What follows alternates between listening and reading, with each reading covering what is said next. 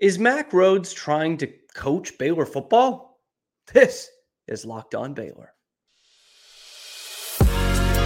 You are Locked On Baylor, your daily podcast on the Baylor Bears, part of the Locked On Podcast Network. Your team every day. Joining us for another episode of Locked On Baylor. I'm your host, Cam Stewart. Today, we're brought to you by Jase Medical, and thank you for making us your first listen today and every day. We're back to football a little bit. We're going to be back to basketball tomorrow unless something crazy happens. But we're back to football. Mack Rhoades is only focused on football right now. And boy, is he focused. Let's just do a quick recap for those of you who didn't watch. Bears are two and four.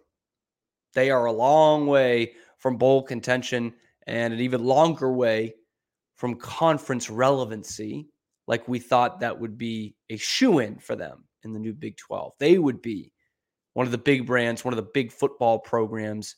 If nothing else, they would be in the hunt most years. That's falling, fading fast, very fast. 2021 Big 12 champs, Sugar Bowl champs, number five national ranking at the end of the season. And now look at them two and four. They just lost by 25 points to Texas Tech at home in a game that was broadcasted on national television in a prime time slot, 8 o'clock Eastern, and it drew about a half million people to watch it. It's sinking like a stone at Baylor. And a lot of questions are coming up about the head coach, Dave Aranda, in his fourth year, but the offensive coordinator, but the new defensive coordinator comes up sometimes. But the Bears were only able to manage 17 rushing yards in the loss against Tech. The offense was more the problem. It has been most of the season. If you take out one quarter against UCF, so 11 of the last 12 quarters, which look, that fourth quarter they they gave 26 points. I mean, that's that's nothing to sneeze at. They deserve their flowers there. But you need to be consistent in this level of college football. And the week before that, they scored six. First three quarters of the UCF game, they scored 10. This past week, they score 14. They've fallen behind in every one of those games. Feels like they can't get out of their own way. Most of those games, this potent running attack has been completely silenced. The offensive line that these great Baylor teams have been built around is non existent and the reliable, violent offense that became their identity in that magical 2021 season, that's just a theory at this point. We're not seeing it on the field. And it culminated with receiver Monaray Baldwin after the loss Saturday night saying, Yeah, I don't know if all my teammates are going very hard. Looks like someone else is trying to make, uh, waiting for someone else to make a play. Like they're just along here for the ride. That is concerning that is concerning because it's one thing for us as fans to say it, and it still might be true, but to hear the players saying it, then you know it's true. It's it's confirmed. Even if they didn't say that, it might still be true. But when their resort is to say, "Yeah, I don't know if these guys are are trying very hard to light a fire under them," you're in a bad spot as a program and, and as a team. And Mack Rhoades recognizes that too. Because, as Mack Rhoades said yesterday on the 365 radio show in the afternoon, where he did a long interview, about 25 minutes, with those with those guys, formerly known as SicEm 365. And he said in there that he has been talking with Coach Aranda, actually. He says, quote, I can assure you that Coach Aranda and I have had several conversations talking about our offense and how it needs to change. It needs to be tweaked. It needs to probably fit our personnel better. We've had those very honest, direct, and candid conversations. That is concerning. That's not Dave Aranda talking to his offensive coordinator, Jeff Grimes. That's Dave Aranda talking to his boss, or what it sounds like his boss talking to him. That is not a great sign. I don't know that I've heard that at Baylor ever. um, even when you know it was an interim head coach or a coach that you knew was looking for another job, or you know before that, I don't think they were sitting down with Art Briles and making that discussion for good reason. But this is a problem enough that the athletic director is sitting in the office with his head coach, the guy he hired, and said, This needs to change now. And, and again, we're not talking about it's on the defensive side. It's one thing because Matt Powledge is in his first year. It's his first time as a full fledged defensive coordinator. This is not a guy. This is a guy who's been around the block in Jeff Grimes. He has been on a national championship coaching staff and was the offensive coordinator, a very successful stint at BYU, where Zach Wilson, I mean, almost fooled around and won the Heisman Trophy and got the number two pick in the draft. That guy was the offensive coordinator. And here comes the AD coming into coach's office and saying, hey, this needs to change. And is he wrong? No, no. Clearly something needs to change. And I mentioned the personnel thing exactly uh, about the offensive line and how they've already shifted. They've moved the parts around, but it's still not working. So is he wrong? No. I mean, it does need tweaking. But A, for this to happen, and B, for him to come out and say that this has been happening is, I think, damning, a damning look on the program. That I don't know if the coach has an, not having enough control is not the right word, but if I don't tell him that this offense needs tweaking, I don't know that it's going to happen.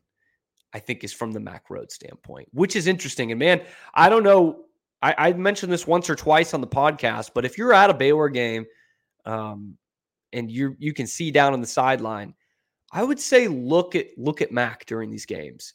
Before this season, he was always kind of in the recruit area, not not what you would consider part of the bench. Um, he'd be on the sidelines, but not ever, you know, talking to coaches or talking to players or any anything of that sort.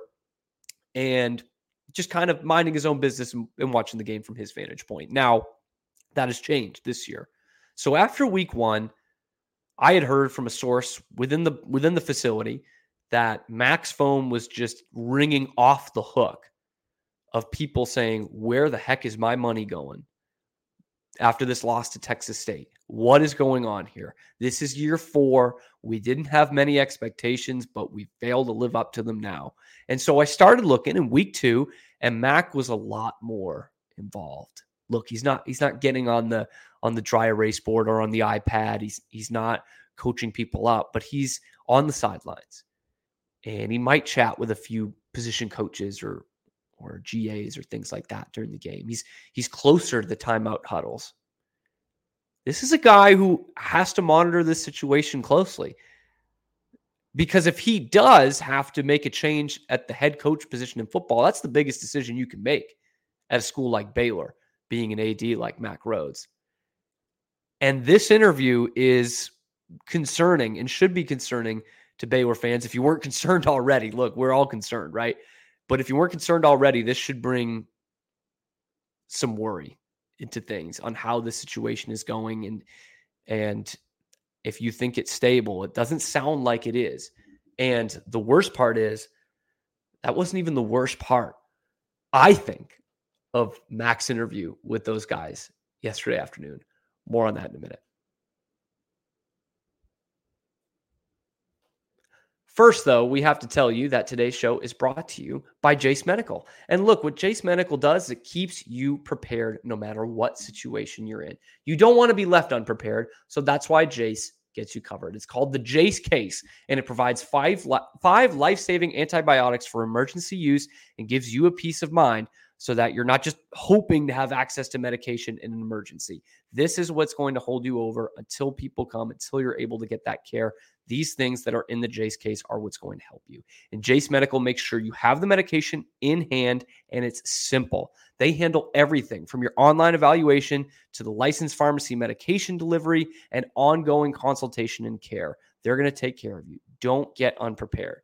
Get $20 off these life saving antibiotics today from Jase Medical by using my code locked on at checkout at jasemedical.com. That's J A S E medical.com. Once again, $20 off, but you got to use my code locked on, L O C K A D O N.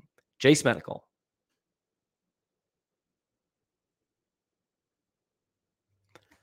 So, looking more at what Mack talked about in this in this interview I mean, first, it, it's undeniable that this offense is not where it needs to be. The program in general is not where it needs to be, not where it needs to be. But specifically, the offense needs a big change. Personnel wise, probably. And that's not even necessarily bringing in guys. You obviously can't do that in the middle of the season, but how these guys are used, when they're used. And I thought that was going to be the most surprising part of the interview. The fact that Mack Rhoades went into Dave Aranda's office and told him as much on what they need to do and what they need to adjust on the field. But I did find something else a little bit more interesting. And he's talking about kind of just recruiting. I, I think it's the overarching part of it because obviously that's where Baylor's fallen behind big time. Recruiting, NIL, those things, getting players onto campus, getting the personnel in there, getting the guys they should be. That's been a big issue. And Mack is talking about it. And he kind of offers this up. It, he didn't need to answer the question this way. He does it in an honest way, which of course we we all appreciate that. Um, and you can tell he is really trying to find a way to word this correctly that doesn't make him or the program or the coaches or anyone look bad. And I'm just going to read this verbatim here. Max says, Where I've gotten frustrated is just with some of our policies and there's been less than a handful total, where I believe there's been a student athlete or two or three or four.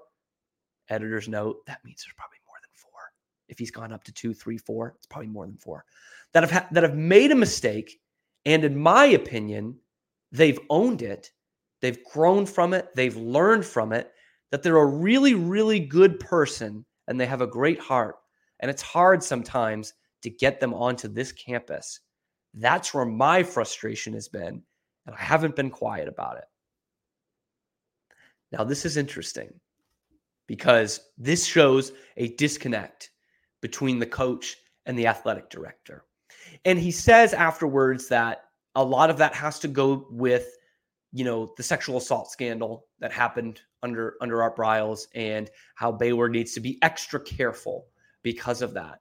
And I think from reading between the lines there, it sounds like he's think, thinking we're being too careful. And I think he used the term that that current players or current recruits are paying for the sins of others that came before them. And so that tells me that, you know, we we practice the the pr- person over player that we are preaching, but it's too much. And it's clear that the talent level has not been up to snub under Dave Aranda's recruiting versus what it was under Matt Rhule's recruiting before him. The talent just is not the same. And to me, that's saying we're having guys that are too nice. We don't have any guys that are going to just be, or don't have enough guys that are going to be dogs, that are going to be FU type of players. We're defending our home field, we're defending our brothers kind of players. And that's awesome that they're out there in the community and that they're being nice. And look, I, I wouldn't trade that for the situation we were in in 2016 ever. But clearly there is a disconnect of we're not getting the players that are of our caliber, our program's caliber, because we're too focused on this portion of things, that we are holding them to too high a standard as 16, 17, 18 year old kids. Now, that is surprising because that has been the whole philosophy since Dave got in here day one in January 2020 for when for better or for worse, whether things have been going well or have been going very poorly. We saw a lot of chaos in his first year. They went two and seven of players trying to quit the team, trying to leave, players getting sent away from the team after year one. So it's been there the whole time. That has been kind of the the rallying cry, so to speak, of these fans who will love having him in here no matter what. That it's person over player. And look, of course, that is a good move. But if it's getting watered down to the point that we can't bring in Big 12 talent or Big 12 contending talent, then it's a problem. And it sounds like the AD is saying as much that we are not bringing in the caliber of player that we need to because we're too focused on this. And the whole tone of the interview is is somber, um, so to speak, from from Mack. He's he's definitely being careful with his words, as he should, being the AD, uh, being careful with his words, but also trying to be firm. And he opened the interview with saying this was once again, we've heard him say it a few times this year. This was not acceptable.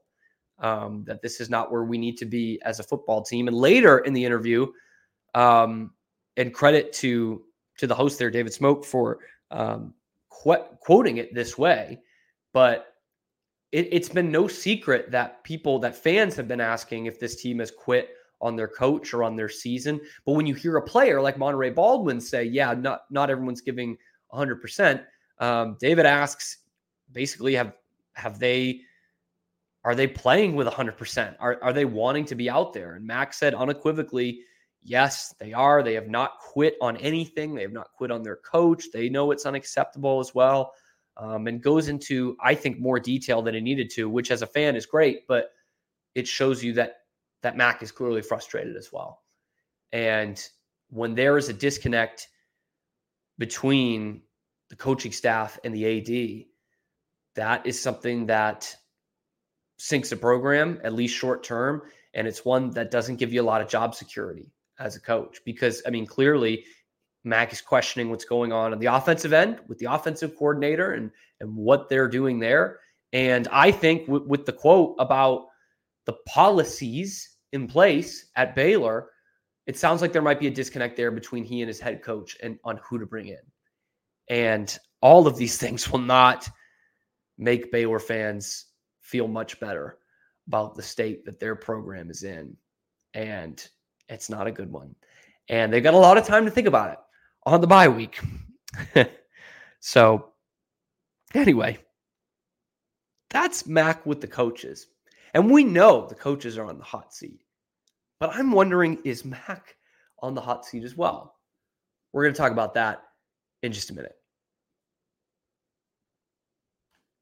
First, we got to tell you about PrizePicks, which is also sponsoring today's Locked On Baylor episode. It is the number one online daily fantasy sports platform in all of North America. It's the easiest way, it's the most exciting way to play fantasy sports. Okay. You got the pros and the sharks. You pick more, more than or less than on two to six player stat projections, and you just watch that money come in. Okay. It's the most fun I've ever had, winning up to 25 times my money during football season. And it does, it pays out. It's awesome. Quick withdrawals, easy gameplay, enormous selection of players and stats, and all these things that you're going to see every game. Okay. You know, they're talking about like Monaray Baldwin, three catches. That's easy. That's money in your pocket right there on PrizePicks. Okay. You can do that every week. It is it is the types you're looking for anyway, the stat types you're looking for anyway. It's going to highlight your winnings. Um, and you're going to see that every day on PrizePicks. So go to prizepicks.com slash locked on college, or you can use the code and use the code locked on college for a first deposit match up to $100.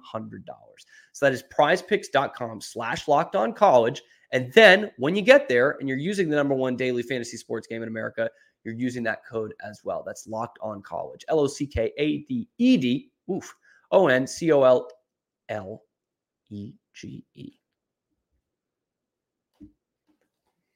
So it's not unfair, of course, to say Dave Aranda's seat is hot. It is. And therefore, all the coaches on the staff, their seat is hot. And I see this from time to time with fans online, and I've been seeing it for years. So take this with like 10 grains of salt. They don't know anything. But a lot of people saying now the rumblings are getting louder fire Mack this can't be the way that our athletic department's going. Fire Mack. It's it's regressed. So is Mack's job on the line just because the football program is going in the wrong direction? Personally, I think no. I think Mack's a really good athletic director. And I think it's easy to look at things now and see that they're not going well rather than the fact that and this might be for worse at this point, but for better at the time, he hired Dave Aranda. He was able to get the defensive coordinator from the national champion and a guy that led them to the Sugar Bowl victory, the Big 12 championship victory. And I know this other guy is pretty divisive against uh, amongst Baylor fans, but he hired Matt Rhule, which is was not an easy thing to do. And it's again easy to look back and say, "Oh, you know, Matt Rhule only 3 years, didn't beat a ranked team, yada yada yada yada." But when Matt got here, okay, Baylor was Voldemort in the college football world. It, this these wounds were completely fresh. You just had Jim. You, you got to have Jim Grobe as your stopgap, and he goes on a national search for a coach. And I, if you remember the other names that were thrown together, it was Tom Herman, who was this guy at Houston, but of course we were going to beat out UT for that. Uh, PJ Fleck at Western Michigan at the time, now Minnesota, and he's on the hot seat there. Um, Sonny Dykes was another name that was brought up quite a bit. Um, I think he was in his early days at SMU. May, actually, maybe hadn't even gone to SMU yet. Had just produced the number one draft pick in Jared Goff at Cal. So he hires Matt Rhule, and I think a lot of the people were like, "What? Who is this guy?" Oh, he turned around Temple from ten and two or two and ten to ten and three. Oh, that guy.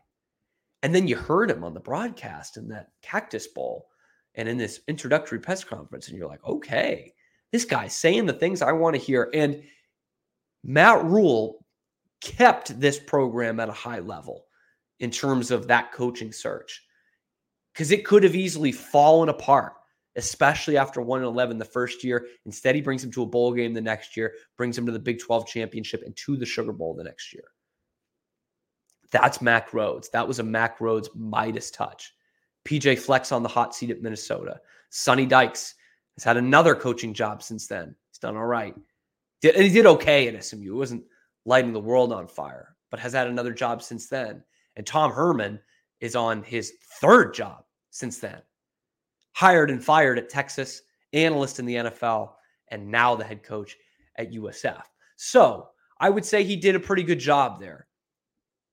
He also got rid of Kim Mulkey. Got rid of, I put in air quotes. That's what a lot of people think. And I guess it's true. He didn't, you know, he let her leave. But from all that we've heard behind the scenes, he wasn't putting up with that crowd.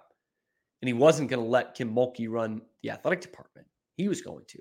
He retained Scott Drew, which I know is not a hire, but it's something that I think gets swept under the rug a little bit because when Mack was here, Scott Drew and the Baylor basket, men's basketball program reached unparalleled success for the school, for the program, national champion. And in that time, a lot of high profile jobs came up, not the least of which being Indiana, one of the Blue Bloods, and Scott Drew's home state, North Carolina, and Duke. Within a year of them winning the national championship. If you don't think those schools were calling Scott Drew you're insane. And you got another thing coming. And Mack Rhoades had to keep Scott Drew here. And I think that's something that's a little gets a little understated and shouldn't be. He's also building a new basketball arena. I mean, the national championship, too, by the way. Two in basketball under his tutelage, one with the women, one with the men. Building a new basketball arena, building a brand new state of the art football center. If his worst thing is having a Big 12 championship women's basketball head coach in Nicki Collen, or having a, a football coach who peters off by year four, but has brought them a conference championship and a Sugar Bowl championship, the most wins ever in a season, and the highest final ranking that they've ever had as a program. If that's the problem with Mack Rhoades, that's a good problem. That's a good problem. And absolutely, I would keep the leash long enough for him to, if he decides to get rid of Aranda, to make another hire. Absolutely.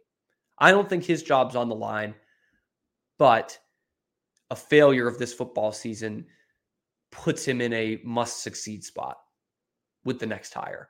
Because with a program like Baylor, if you make one false move here, it can be bad for a long time. And we've seen that at Baylor. We've seen that before.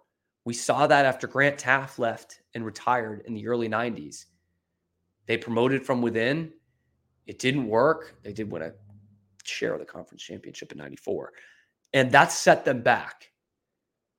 Kevin Steele hire is the big one because in hindsight, it looks terrible, but at the time, it looked like a good hire. Didn't work. And then all that came after that, basically, you know, after him, 10 more years of losing and three other coaches until you got the right one. It takes a long time to build up a program again, especially one like Baylor at a small school. So it does put a lot of pressure on him. But no, I think his job's safe and I think it should be safe. But the way he's been talking has not been great. I'm, I appreciate the honesty and the candidness that he and Dave Aranda show, but it doesn't make you feel any better when you hear stuff like this. We're going to get a little bit more back into basketball tomorrow. we talk a little Gonzaga, a little Baylor as well, of course. But let me know what you think. Is this concerning you as a fan? Should we be concerned that the athletic director is going over game plans with the head coach? I don't know. I haven't heard about it before, so it's a little concerning to me. Thank you for making this your first listen today and every day. We'll be back with more content tomorrow by week, so we're mixing in some other sports in there. Uh, but of course, we're back to football full time next week with a trip to Cincinnati on the 21st. Thank you for making it your first listen today and every day. Once again, this has been, always will be, Locked On Baylor.